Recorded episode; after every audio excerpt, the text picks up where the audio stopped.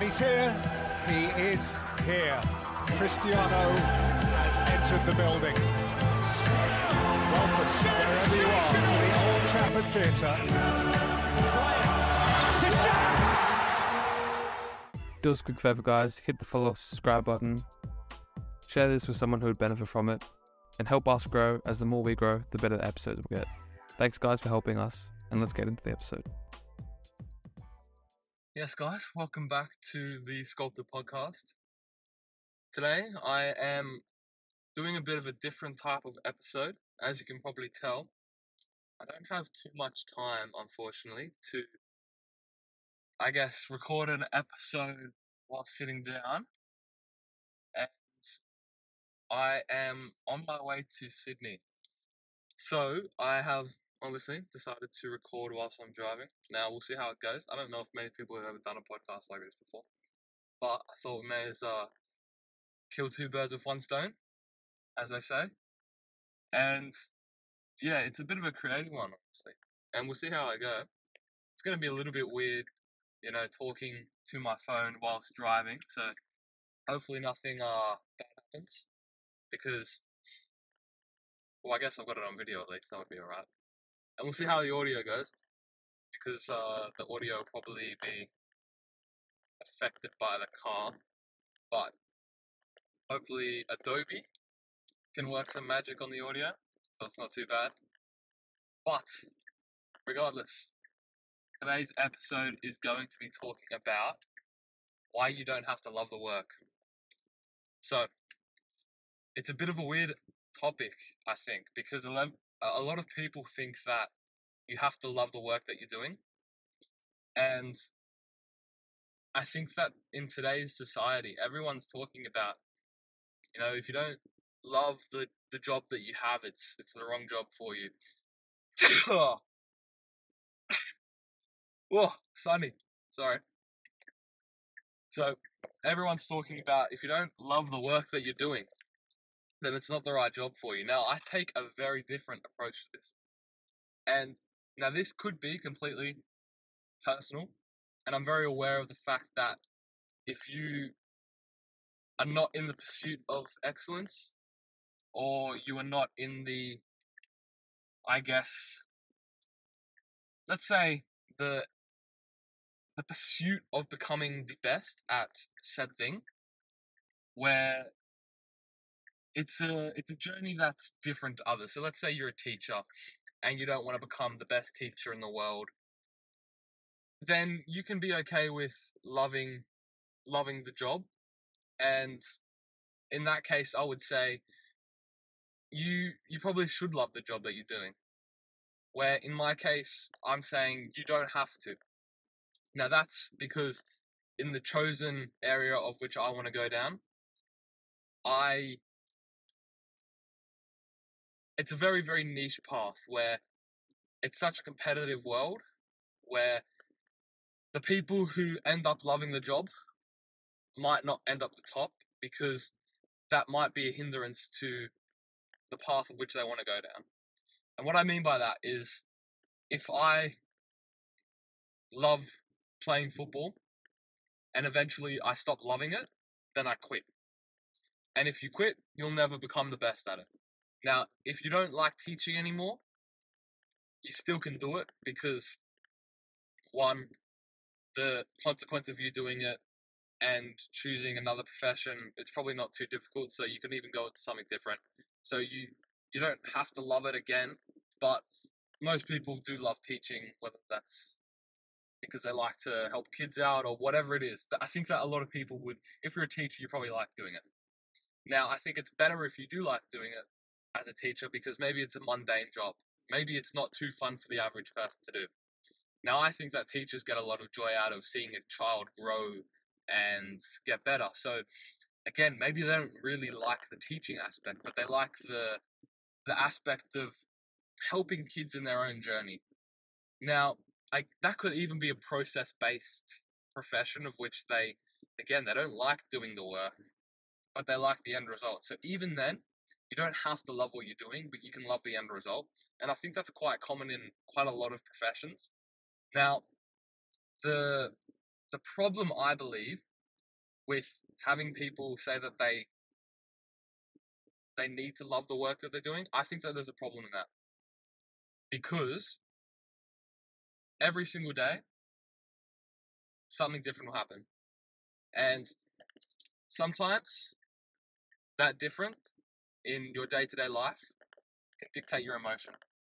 And if you come into that same that same job of which you supposedly love every single day, and you come in with that same attitude, thinking that this job's going to be the saving grace to your happiness, you're wrong. It won't. Life sucks. Life will always win. Life will get in the way. And loving your job, whatever it is, is not always a helpful thing. Now, as I've mentioned, loving your job in some aspects is a good thing. Now, as I referred to a teacher, teachers can love their job. Got no problem with that. And if they don't love anything else and they just love teaching, sure, it's good. You know, I think that one reason why a lot of people also like teaching is not just because it's a fulfilling job internally sometimes, but it's also very rewarding in the aspect of where they are able to get a lot of holidays. You know, they get decent, pretty decent pay, consistent, reliable, all of that. You can love that. And again, that's not even necessarily loving the job, but it's just loving the the profession of which you do and the the result of which that profession fulfills and uh, bears fruit. And then also the things that come along with it, which is the the reward of holidays. You know, you're able to spend more time with your family, and I'm sure that teachers love that. Getting good pay. Uh, I guess that depends on where you are, but you're able to spend more time with your family as a teacher. You know, you can definitely love that. Now, as I was kind of mentioning before, where you don't have to love it, and I don't think that loving it's always a good thing because if you stop loving it, then you're gonna stop doing it. And I also believe that if you, I, I think that if you love whatever you're doing as well, then when you get that hurdle, you probably stop doing that thing. So whether it's as a footballer you get injured and you, you lose the love for it, that's a common one that I hear a lot actually. People lose the love for the game, they say. Now, for me, I guess sure you could say this is controversial, but I never had a love for football. But I'm still doing more training than you. I'm still devoting my life more than you to football. And I never had a love for it in the first place. But why is it that I'm doing so much more for you, but I never liked it in the first place? So if you get what I'm saying here, so uh, what I'm saying is, and I would like to have someone actually counter this belief because I personally don't get this belief countered too often. My mum and my sister and my dad, they might counter it a little bit, but I do think that there's truth to it, which is why maybe it isn't counted too often because you aren't meant to enjoy every single day. Because how would you know that something is a good thing without knowing what the bad is? Now that's that's deep. How do you know that something is good if you don't know what the bad is? Now think about that. Think about that to a deep, deep level. If I am being rewarded for whatever I'm doing, whether it's let's say okay, let's go with a food aspect because it's instant gratification. Let's say you're eating sweets and you're eating sugars and you're not eating anything else. That probably comes quite mundane for you. So your good is at such a high level because it's it's constant reward, instant gratification. It's constantly good. It's constantly at the best it can be. Trying to get something better, that will be your happiness because at the the, the level of homeostasis is such a high level of dopamine and reward that the only way you can get happiness is from even higher dopamine and reward. Therefore, if we relate that into a, into a life aspect of, let's say, football.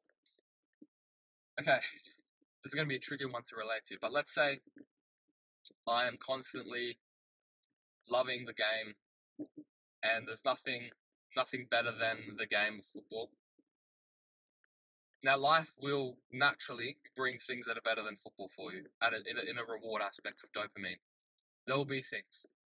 Now, as soon as you start loving that, that thing more than football, then if you're going off the base do the things that you love, then you'll just move to move on to the next thing. So do you see what I'm saying here? So if you're going off the basis, I'm doing what I love, then whatever you love the most in that time, and naturally as humans, we will, we will change. We will adapt, we will evolve. As humans, we will change. So if you keep on changing as an individual, then the things that you love will naturally change. Now, I don't believe that many people genuinely have a love for football. I think the affiliation of having a love towards a certain thing, maybe a certain feeling, is very natural in terms of I love the feeling of winning. Now, if I was to go play another sport and have the feeling of winning, I'd probably have the exact same emotion. It's just that football got to me first. That could be a common thing for some people. Maybe they haven't gone outside of football, so they don't know that they love other things other than football. But for me, when I say that I don't love football, I believe that this helps me. Because I won't ever quit football because I lost the love for it. Because I never had the love for it in the first place. I won't quit football because I don't find it engaging. I don't I don't find it fun, you know? Th- these things. I won't ever quit because of a, a thing where you might quit. Where you will quit because you know, external reasons or maybe internal reasons, those things that make you quit or make you stop doing something. And I think even the amount of which you do it, I think that a lot of people who do something for the love of it, maybe you do have to have, and I'm not going to use the word balance, but maybe you do have to have a degree of healthy relationship with it. Where if you do too much of it, and just like when you spend too much time with a person, I'm not going to say that you don't love that person anymore, but you just become irritated and when it's not a person, it's an it's a it's a thing of which you do. You're just going to become irritated with football. So if you do it too much, you're going to eventually lose the love. And that's what you see with a lot of people. They they say they lose the love for the game because they're doing it too much. Now, if I'm doing it too much, but I never had a love for it in the first place, then I'm going to keep going. I'm going to be keep going more than you. So I think having a love for it isn't necessarily the best way if you want to become the best footballer in the world. Now, sure, if you want to become an average footballer, professional footballer, that is, or if you just want to play for fun, I've got. Okay, I used to have a problem with that, but this was something that I've come to realization recently that you can you can love football and just play football for football.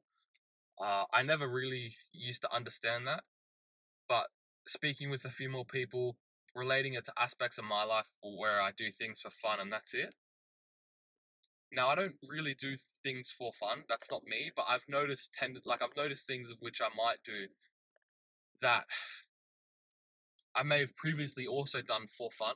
Now, as I said, I don't really do things for fun anymore. But when I did, I could see how I could have a healthy relationship. Like I wouldn't do it too much, but I'd do it every now and then for fun. That's it, just for fun. Now, the people who play football for fun, I don't think that they can sustainably do it right? Because if you do it to a certain amount, you probably will lose the love for it eventually. And that's the thing. That's what I'm kind of saying here. If you do it often enough, and if you do it to a professional level, I think that you have to lose the love for it. You have to disassociate with it because you're going to have an unhealthy relationship with it because you shouldn't be doing something that much that you love because eventually it will become boring. And and so it should be because if you want to become very good at something, you have to do it often. And when you do something often, you lose the love for it because it just becomes normal. It becomes boring. And you reach that level of homeostasis of which it's just normal. Referring it back to having a, a very dopamine rewarding and rich nutrition to where the next best thing has to be better than your current level. So if you're constantly doing that thing and it doesn't get any better. You don't get more love for it. And I think that loving football, again, it's not loving necessarily the game, it's loving the results. Now that if you just love the results of football, which which I can relate to, then there's always more to do because you can't to reach the top and to reach the most amount of results in football, you have to be at the top 0.001%. So you'll love the results. Completely agree with that. That makes complete sense. And having a love for the results. I've got no problem with that. But people mask it in loving football. Now, I don't think that people love football in, in, in the highest level. Because if you if you truly love football, you would have had to have not played as much football as the others who uh, as the others who have played football as long as you. So that's that's a confusing concept to get around. But what I'm saying is that if you really love what you do, you can't do it to the same extent of which people who don't love it do it. So if we were to compare myself and the next guy who loves football, he's going to be training, let's say, for a healthy amount of sustainable love to a certain thing. Let's say that they have to be doing it three times a week. Now, training three times a week for, let's say, an hour and a half. Three times, uh, and let's say a game as well. Now, let's include the game in that. So, they're playing football three times a week, including the game. So, they're training twice a week. And they're, and they're wanting to go on a professional journey. So, they've played in a week four and a half hours of football. Nothing more, nothing less.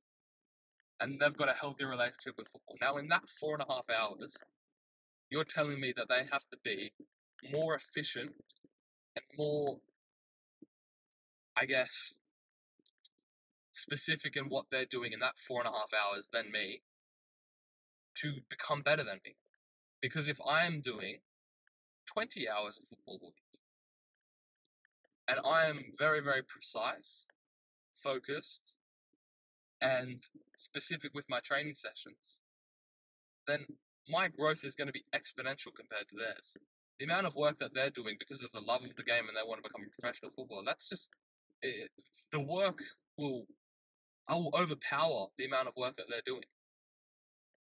They are doing a quarter of the work that I'm doing out of the love of the game, but me, I'm doing it out of just the results, right? My growth will be so much quicker than theirs and so much more purposeful and powerful. And again, if they're doing it for the love of the game, they're not putting in the same amount of detail, attention, and effort as I am. Therefore, their training, their games, they aren't as precise as me because their focus is towards enjoyment. Now, don't get me wrong, I enjoy playing football because I enjoy doing and chasing the things of which I put out in front of me to do. So I enjoy that. But I don't enjoy the training sessions of which are difficult. I don't enjoy dedicating my whole life to it, but I do it, and I do it more than you. So I don't know why you're why you're still doing it for the love of it if you want to compete at the highest level or even compete at a, at a decent level. Because if you're doing only four and a half hours of training a week and you still want to get to a good level, the people who who don't love it will get there before you. And now I really think, right, the level of professional football, you can go to Germany, the third division, you can go to the fourth division in England. Maybe even the fifth division in England. Maybe the fourth division in Germany. You can go to the first division in Australia. You can go to the second division in the US. You can go to the second division in Uruguay. You can go to the second division in Brazil. All of those players, probably the exact same. They all do the same job as the other. The only reason why they have a job is because they need to fill spots in the team. It's not because they've got that flair about them. Now the people at the next level, they've got a bit of flair to them. You know, they do they do the job a little bit better or a little bit more consistent consistently than the others. Maybe they have a better range of passing. Maybe they've got more composure on the ball. Maybe they've got a bit more skill on the ball. Maybe they've got a, as, as I said, you know, they've got that flair about them. That's what separates the the baseline, and I believe that anyone in the world can get to that baseline because at the end of the day, it's not having that flair about you. It's just the being able to re- repetitiously, repeatedly, repeatedly, wow, repeatedly do what you need to do. That's what the baseline of professional football is. So I believe that anyone can get to that level. No matter what your life has thrown in your way in terms of being physically fit enough at least, I believe that anyone can get to that level because it is it is a set job. You know, there's no there's no criteria. Sorry, there is a criteria to it, and that's expected. And I I do believe that anyone can get to that. So let's say if you're doing it for the love of football, and you want to get to that level, sure, do it for the love, but maybe you won't get there because you know maybe you get released and maybe you don't love it anymore because you got released. That might happen. So the love can only probably get you so far because at the top, when you're really competing with the top level people, they can't love it because they're doing it an unhealthy amount to now it's not an, an unhealthy amount to it's like gonna kill you but it's an it's an unhealthy amount for you to still love it because you can't love doing something so often and and that's what i'm saying here it, it's just it's just very very difficult to get to that point of and I'm not going to use the word balance, but you could substitute the word balance here. But I don't use the word balance because I don't like the connotation of which of which comes with it. Because people believe that you know balance is is balancing out a a weight. Now, as I've kind of mentioned, I I, I understand a little bit now towards the people who want so and so balance.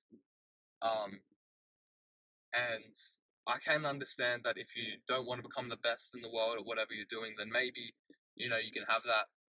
But for me, that's just not really an option because whatever I do, I'm not satisfied with mediocre. I'm not. I'm not okay with that. Therefore, balance is not an option, and it's not a feasible way of getting what I want. So the the love for something is out of the uh, it's out of the it's out of the cards for me. I, I it's just not a it's not a way of which is sustainable for me to keep because so many other people are able to do more without loving it. That's what I that's what I want you guys to understand is that the people who don't love it are able to do more because the love for something has to be healthy. Now, as I've said, the football, the, the obsession for football doesn't have to be healthy in terms of having a love for it because that's not it's not going to get you to the top because it's so competitive. Football is so competitive. So the love won't get you to the top. It might get you to the baseline of professional football, of which I've said is is common for all levels of football. I think that if you want to be a professional footballer, you can do it if you don't if you don't ever give up, I think that you can actually do it. Now, I'm not I'm not taking into account for exceptions of where maybe there's a health condition that's stopping someone or there's an injury of which put someone out for multiple years and they can't do X, Y, and Z. But I'm saying for the majority of people who are in this pursuit, they can do it. No exceptions um, to the to the rule. So maybe for the love of the game, you can get there. Now, the people who say that they really, really love football and they're at the top, I question that. Now, this is again where I'd want someone else to be on the podcast to speak about and challenge me because I don't have that other view. You know, I'm only with my own thoughts right now. And I only really speak to people who are, I, I believe, like me in this, in this area. But having the love the top the top players they they can't. I think that it's wrapped in the results. Because loving the results, you can always do better. How can you always do better at loving football? I don't know. I don't think you can. So if I'm thinking, if I want to love football a bit more to keep me going, I don't think that that's possible. Because what's the next best thing than loving football a little bit more? I think it's finding another thing that's not football. That's what I. That's what I think. Now, again, I'm only hearing my own thoughts, so I don't know what's right or wrong. I'm only thinking that this is my personal anecdotes, and this this is this is what makes sense to me when I when I articulate it to you guys and when I articulate it in my head. But I think that if you're if you're a top footballer, you can't love it because training day in day out, multiple times a day, especially when there's a team regulating that. I think that you can't. You can't sustainably love that. Like training every single day as a professional footballer. Even even me, for someone who doesn't love it, going into a training session, I find that difficult. I'm like, again. So that's what I that's what I feel about for people who quote unquote love the game or lose love for the game and why why not loving the game is important for for reaching the top. Now, if we get to talking about why not loving the game is really, really good, I believe, and how it can help you is by the trial and tribulation of said journey. Humans are not meant to be happy all of the time. In fact, if you are happy all of the time, back to the, the nutrition point, you aren't happy all the time because if you're happy all the time, it's implying that you've also had sadness in that time or unhappy moments. Because without happy, there's no sad. No, wait, wait, hold on. Without, without sad, there's no happy, and without happy, there's no sad. I don't know if wait, I still don't really understand what I'm saying. Hold on.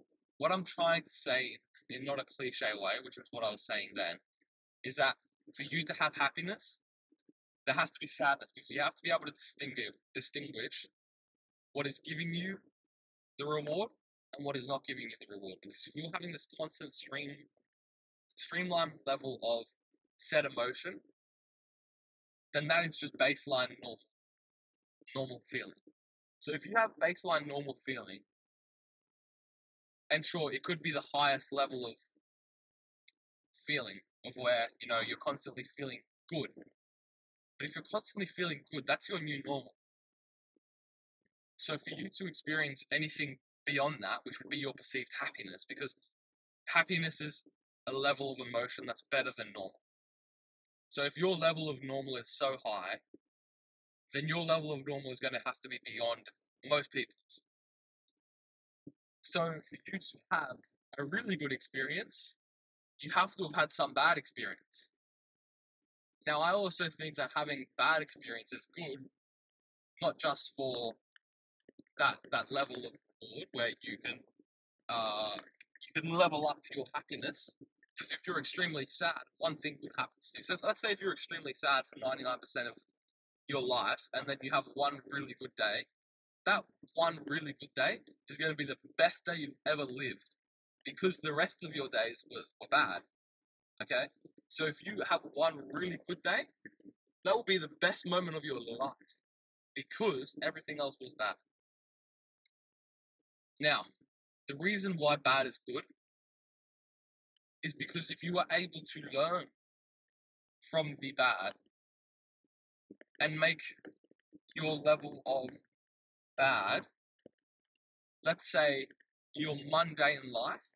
Now, on the on the opposite or the adjacent side of the extreme level of reward and happiness of which some people may get through day-to-day fulfillment, through day-to-day dopamine release, the next best thing they have to achieve is the higher level, right? Which is sometimes unattainable for most. But if you're at the lower level and your your happiness only needs to come from small things of which it might be seeing your grandchildren.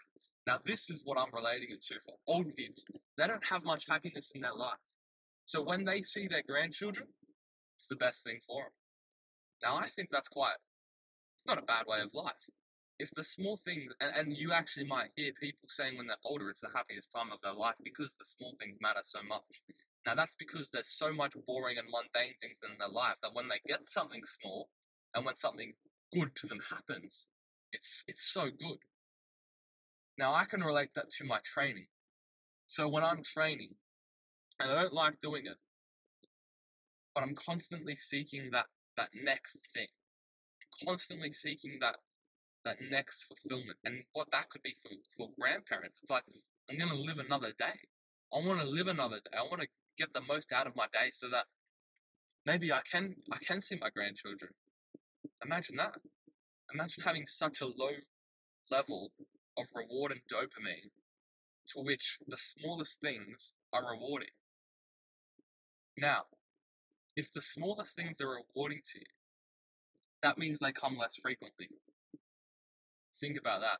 So if you're getting constant small things happening to you, then that becomes your new level of homeostasis. So then the next best thing has, has to happen. Now, what I think that sports is good, why sports can be good for this, and why it's important, is because you don't get many moments of happiness or moments of reward.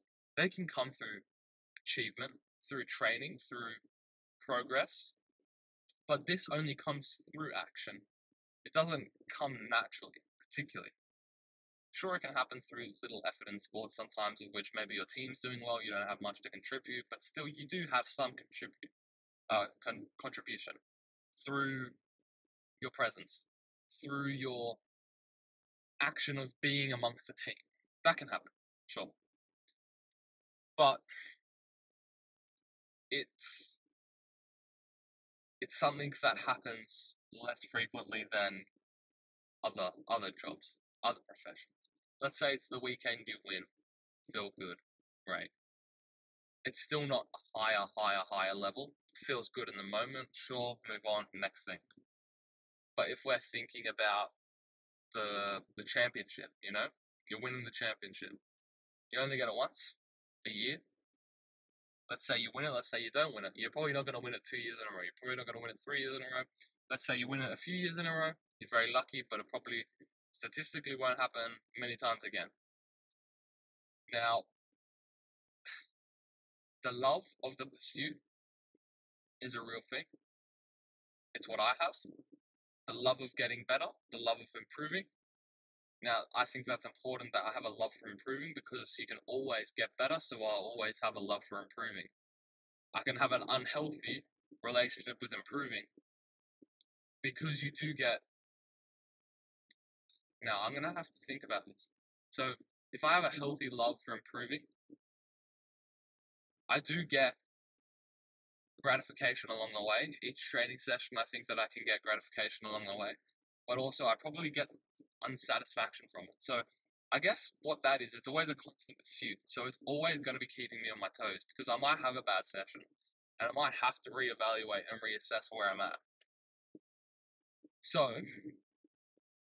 I think that the unhealthy relationship with improving and, and obsessing, obsessing, wow, obsessing can be healthily unhealthy because my obsession with obsession is purposeful. So if I obsess over something too much, then my obsession will help me to realize that obsessing over that isn't the best thing. So it's it's two levels of obsession. So I'm obsessing over an obsession. Now this is something hard to conceptualize if you haven't been here before, I think. So what I'm saying my level of obsession is healthy because my obsession to the obsession is keeping me obsessed. Now that's wild. Uh, it's, that's very difficult to understand, but I'm going to try and relate this to. Okay, I can give this a personal, a personal anecdote to where I have obsessed too much and then toned down that obsession because I realized it wasn't helping me. But I started acting on that because I realized that if I wanted to become the best at something, my obsession for that thing had to be toned down. But if I wasn't obsessed, then I wouldn't have toned it down. So my obsession of obsessing over something is still there, but the obsession to the original thing, so the obsession over football, has changed but the obsession of becoming the best footballer in the world hasn't changed. Wow, that's actually exactly what I want to say. So my obsession with football and just the obsession with football and becoming better as a footballer stays stagnant because I need to find out the right level of obsession for it. So the obsession for that pursuit, sorry, the obsession for the pursuit stays stagnant it's always going to be as obsessive as as tomorrow. But the obsession level for football and whatever that football looks like will change dependent on the results of which I am getting. So if I am obsessing too much with football, and this is what I did, I would train before a game because I wanted to improve as much as possible. So I was obsessing over that too much, and then that was hindering my performance. So I wasn't cognitively there because, as Dan Abrams has, has gone through before, how the cognitive attention span of which can can be fulfilled at the highest level is limited. It's a limited resource. So you have to obsessively manage that obsession for football to get the most out of it. So therefore you have to manage your obsession, but you can still be obsessed with managing your obsession's obsession. very, very difficult, com- uh, complex to get around. But I'm gonna I'm gonna relate this more to that personal anecdote. So me toning down my obsession of football. If I wasn't obsessed with the results, but only obsessed with football, then I would have kept training on match day because I was obsessed with football. But because I'm obsessed with the results of me obsessing over football, I then toned it down to regulate my obsession of football. So my obsession level is still there, but my approach and obsession with football has changed because my obsession with the results of which come with football is still very relevant. Now, again, this makes sense to me, and I'm articulating it in the moment with you. So I haven't done this specifically and gone through this many times of where I have gone and let's say gone through specific moments of when I have thought about my obsession for obsessing. I haven't really thought about that too much. But now speaking with you, i am putting it into words. And I think that it makes sense. But I can't, because I don't have a second person here speaking with me, I can't relate it perfectly. And I'm going to have bias, and I'm going to have confirmation bias in that because it's just me here. Now I am aware of what I am saying could be completely wrong. I'm, a, I'm, I'm aware of what I'm saying could be completely misunderstood. I'm aware of all of that. But I'm trying to also oppose my view. Now, how can we oppose that view? I think that, let's say, now it's going to be difficult for me to oppose it because I am so strongly believing of what I'm saying because it's it's it's where I think my headspace is, and it, I think it's where my headspace has been for quite some time. So how could I counteract this belief? Let's think about it. If I was to counteract this belief, is obsession bad? Now I I think this goes back to the love of it. Now maybe obsession is bad in some areas. Okay, let's think about having a complete obsession for football. That's bad. Because I, I've already said, if I was completely obsessed with football, then I would have kept training on that match day. so if I kept training on that match, on that match day, and I was so obsessed with football, then I wouldn't be able to become the best in the world. But also, my obsession for becoming in the best world doesn't have to do with football in, in that aspect because my obsession for the results is dry is driven through the football obsession. I think my camera's moved a little bit. Um so I think that obsession to a degree has to be unhealthy. Let's get the focus back in. The obsession has to be unhealthy. Now, is that a bad thing? It definitely comes with negative repercussions. So, what I mean by that is if I am obsessing over something, then my focus and attention has to be deferred or deterred from somewhere else. Therefore, there will be consequences for my obsession, yes. Full stop, there will be consequences for my obsession. Whether I'm okay with those consequences or not is purely subjective and is purely perspective. What I mean by that is, am I okay with moving overseas and spending less time with my family because of an obsession? I'm okay with that only if I get this result. So again, I'm bringing the two aspect obsession into it. So to a degree, that second aspect of obsession is keeping it healthy, but also keeping it unhealthy. So it's a regulation and monetize, monetarization of two levels of obsession. That's a difficult concept to get around.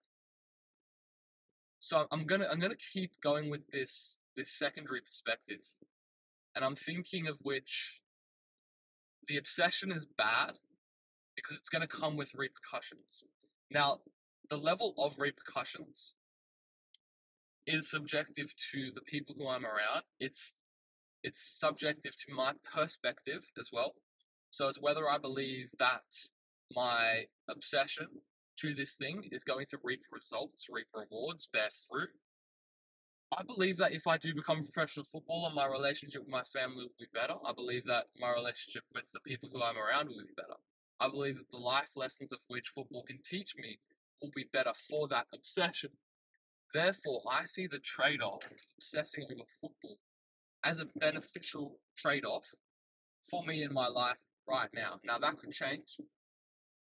I don't know. It could change though. So, right now, I see that obsession with the return on investment of my time, my energy, and my everything really.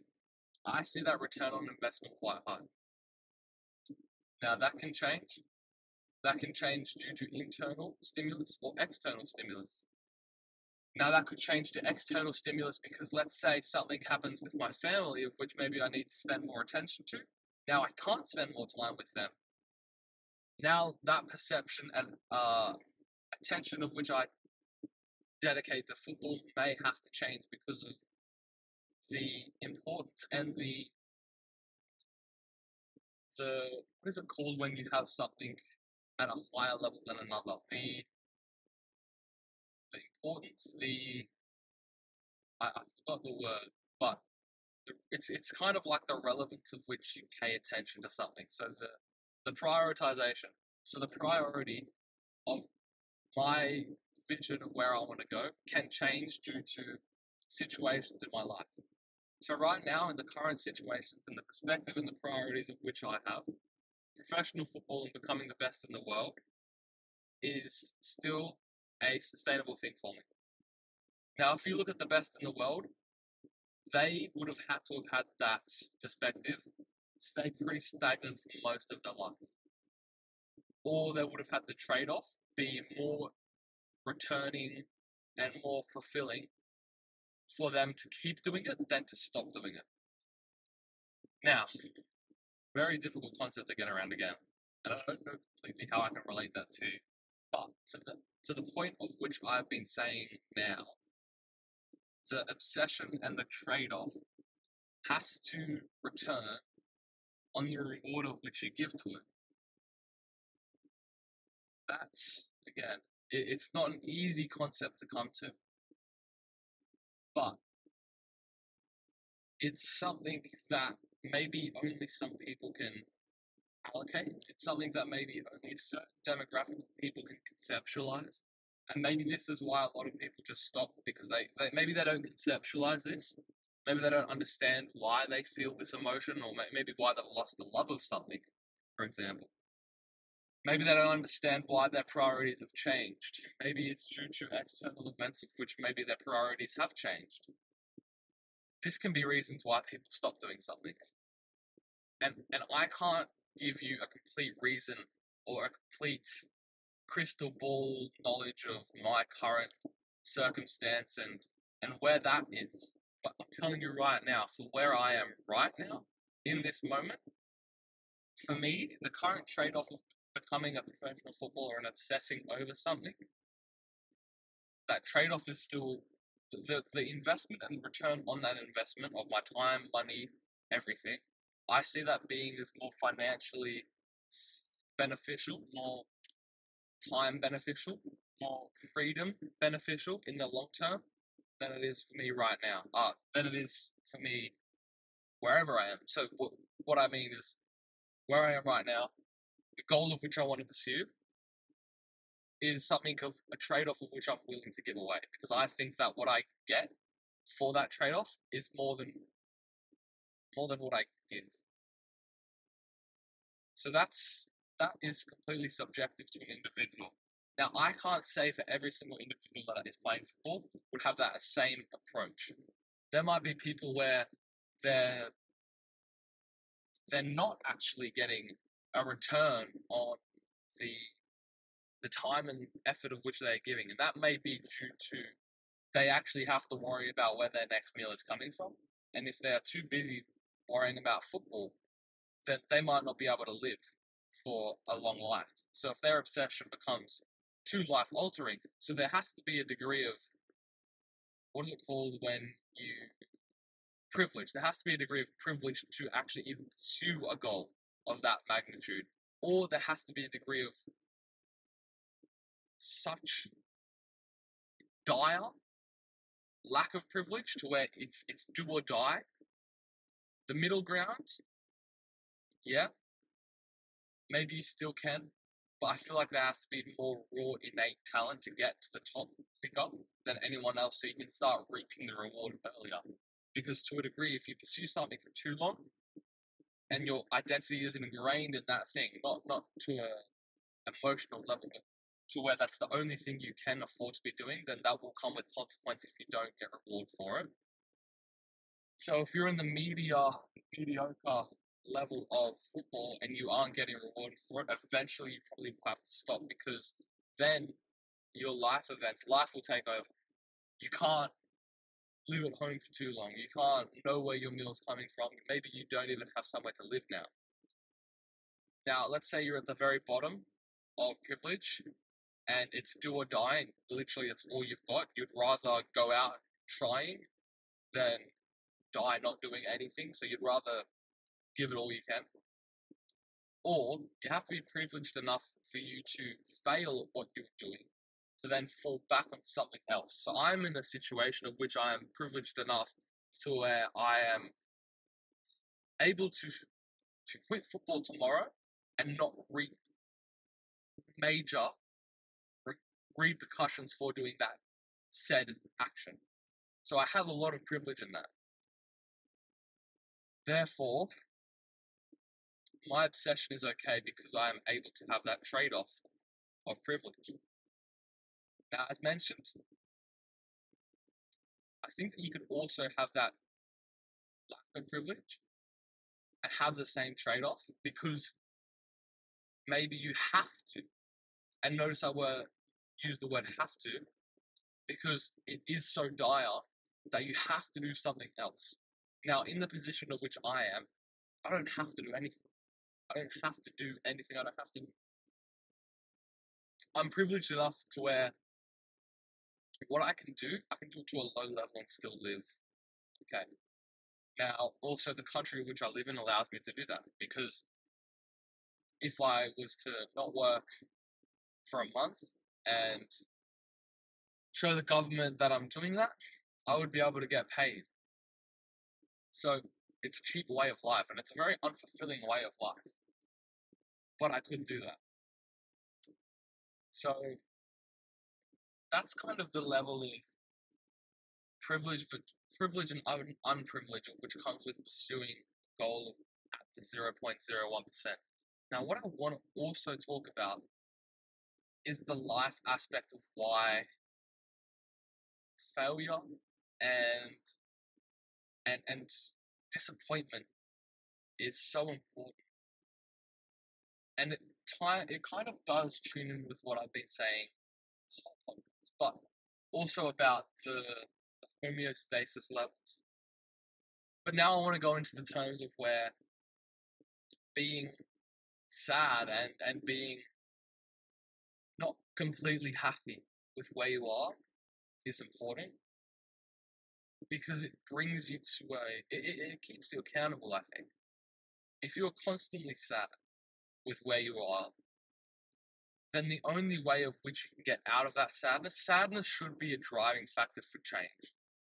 Because if you aren't happy with something, it should make you want to change something.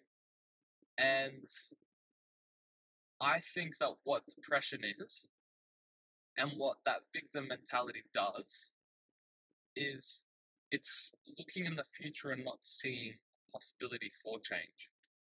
So it's kind of looking at the past as well and seeing the things of which you have done and the things that which you may be doing in the future. There's no positive way out of it. That's what I think that depression could be. I think that it's it's the, it's the framing of events and the perception of events of which have happened in one's life up to a point, and then also the, the future projectile for one's life after that point. And that can be in a that can be framed in a very negative way, of which hinders an individual.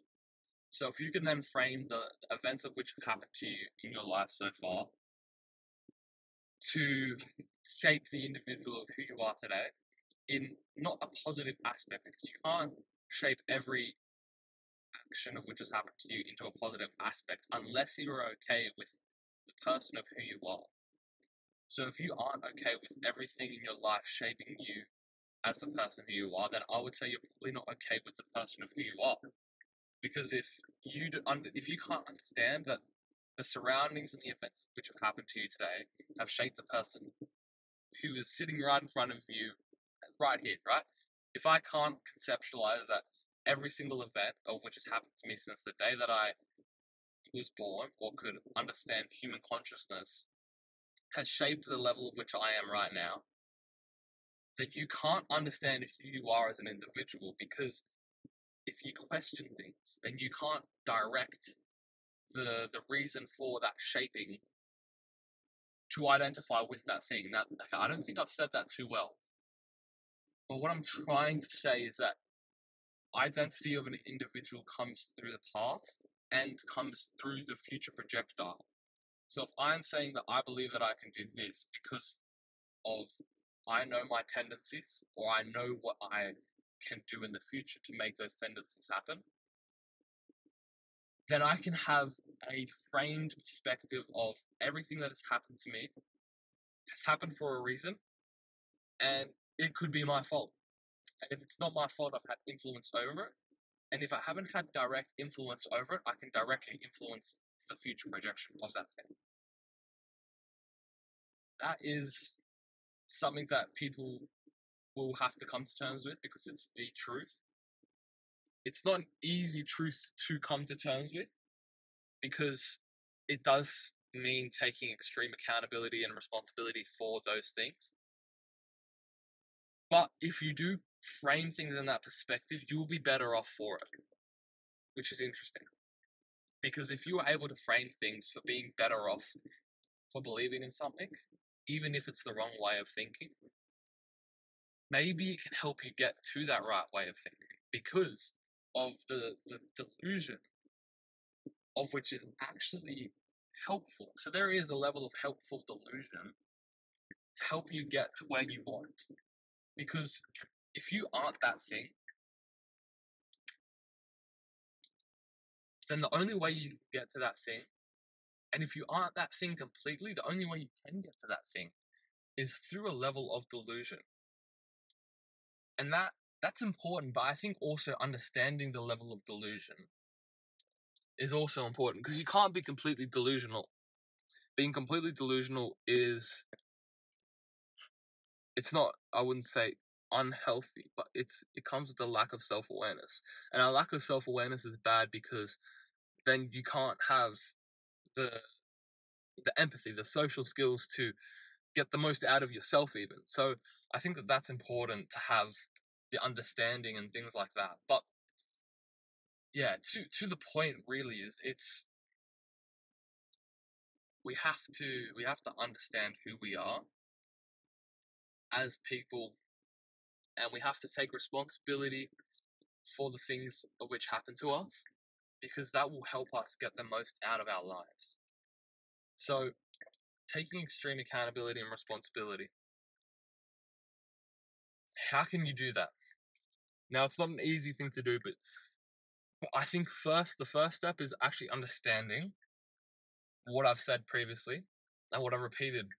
Maybe every every single episode, I've probably repeated this quite frequently. That the things of which happen to you are down to the result of everything that you've done in your life. if it's because the way someone's treating you, that's your fault. Yes, it can be their fault as well. But if you did it differently, they would treat you differently. If you didn't do this to someone, they would do this to you.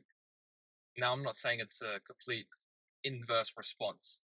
There are there are good in people. There is more good than bad in people typically, and there will be a a, a good individual should be able to understand and a, a high empath- empathetic person, someone with a good social understanding of how people work at least would be able to understand to treat everyone with the same amount of respect no matter what they've gone through.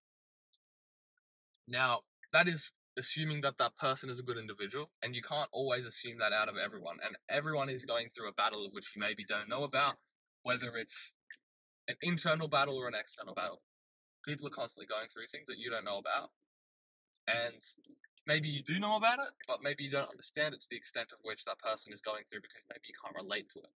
So having that social skill to understand an individual's perception is very important to get the most out of yourself and to also tailor your environment to get the most out of wherever you want to go. So that looks like, for me, if I understand that having good people around me can help me get the most out of me, having competitive people around me can push me to become even better. Now, what I need to do to tailor my environment to that is find those people, have the social skills to keep those relationships.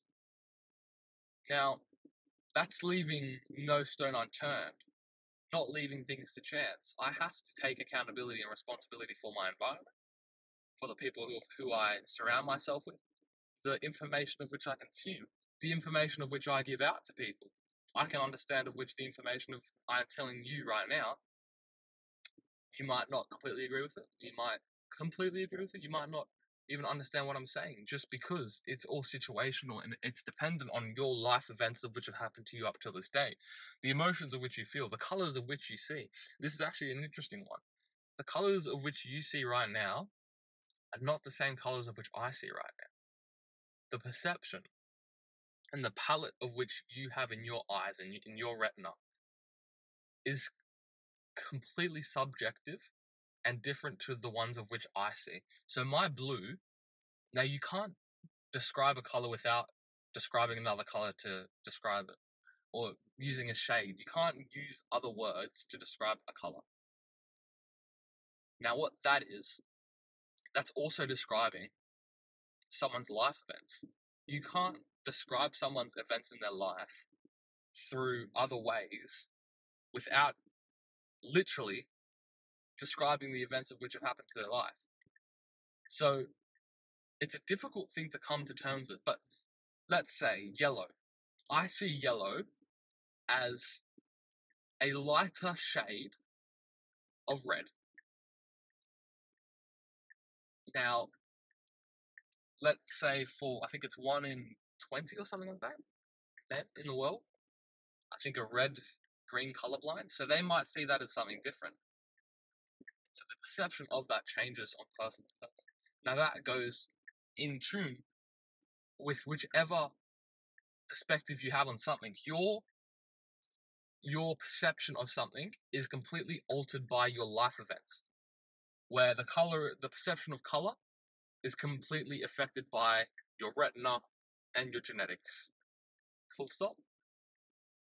The perception of an event or a circumstance of which you are in or which of someone else is in is completely subjugated to the event, every single event of which has happened to someone's life. Therefore,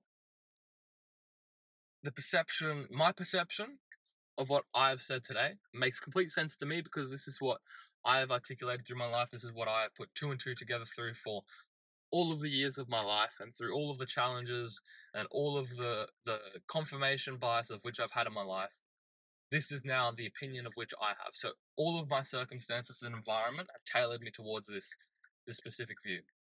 Now all of the events and the circumstances of which have happened into your life up until this date shape your view. Now I can't say whether your view is right or wrong because I don't know what is right or wrong. What I know is right or wrong is merely the perception of an accumulated graph of people who have put their decisions together to create a general and a generally accepted social populace um, perception of what is right or wrong. Crazy. So, what is right or wrong is merely the average of what most powerful people in the society of today have said is right or wrong. Therefore, whatever I say, take with a grain of salt. Whatever I do, don't do it word for word or action for action because whatever works for me might not work for you due to whatever has happened previously in your life, which I don't know. Say if you have a problem with maths and I say you need to calorie count. Calorie counting might not work for you because you don't know what 2 plus 2 is, right? Therefore, that might not be a great way for nutrition for you. Just like the same way, let's say calorie counting isn't the right way of nutrition for me because I obsess over it too much.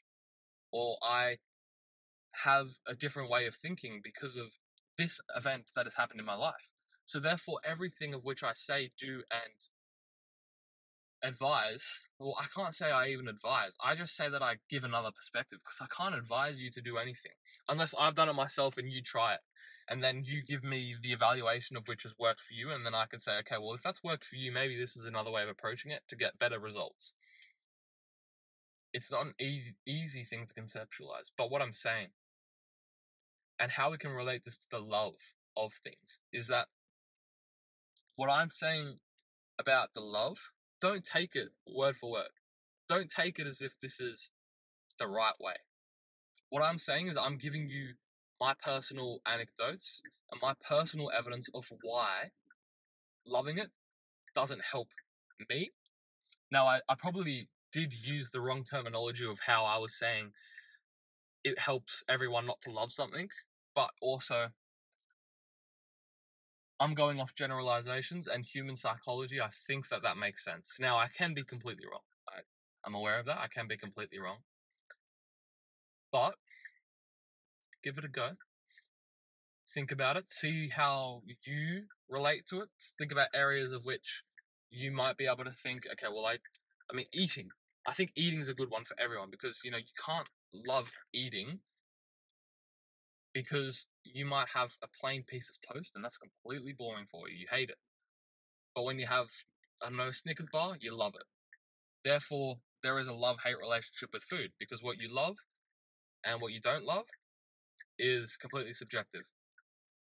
Therefore, I'm trying to let someone go. It's a bit awkward.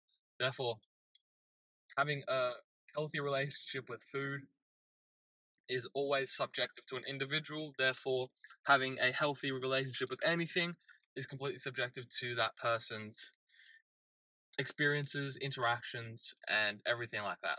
Therefore, what I'm saying is merely my own perception and my own anecdotes my own experiences that, that have shaped my, my decision making through this day. Now, as I've said, I can go through scientific things of which I've given of why I believe that. Now, I didn't refer to direct scientific things, but I'm using human psychology to help you understand why having a love for something can hinder you. Because having a love for something implies there is a a counter act to that thing. Because you can't love something that you're doing 24 7. So for you to love something, you have to be doing something else to also love it. That's what I can give you. And that's the perception of which I can share with you. What you do with that, again, very, very individual and completely up to you. But what I can say is that that's how I see it working. That's what I see as plausible. And I think that that does make sense to a degree because that can be subjugated to human psychology and how we work as individuals. Now, I have completely butchered this part, but from this, what you could do right now is let's go through the things that you love to do. Where you get the most satisfaction from? The things that you get the most reward from it. Could be video games. It could be let's say it could be playing football, right? I don't I don't know what you love, but if you write out the things that you love right now and the things that you hate doing, just bringing self-awareness to the things of which give you reward, give you gratification, give you a sense of fulfillment, dopamine, whatever that is, be aware of it and and try and understand what has happened to get you in that perspective of doing the said thing. So I think self awareness is the biggest thing. Understanding, am I doing this for X? Am I doing this for Y? But then also creating a an approach to it. How do you want to approach that thing? Is it do you want to approach it in a attitude of which you want to become the best in the world at? And if you do want to become the best in the world at something, then I don't think having a love for it is the best way of doing it. Do you think that the, the, the billionaires in China have a love for making roads? Do you think that the billionaires in Russia have a love for making guns? Do you think that the billionaires in Australia have a love for selling meat? Probably not. Probably don't love doing it. But you know what they do love? They love the result. Because there's always more to do. The path of which gave them that fulfillment of the results could change tomorrow. And I think that most people would be okay with that. Just like why I could quit football tomorrow and be okay with that and do something else. Because I think that whichever attitude I bring to the table, I could translate into another area of life and bring the exact same attentiveness to and the exact same drive and awareness to to get the most out of it because I think that it's a translatable aspect in in all circumferences. Anyways, I've obviously arrived at my location in Sydney and I am going to head out, but you don't have to love it. You don't have to love it. Especially if you want to become the best in the world at it. And if you do want to become the best in the world at something, then I actually don't think you should love it. And I've given you the reasons why I don't think you should love it. Now, what you do with that, as I've said, it's completely up to you. But there's definitely a lot of food for thought there. So I challenge you guys to think about it and think about which areas relate to you and which areas don't. But thank you guys for listening, and um, we'll catch you on the next episode.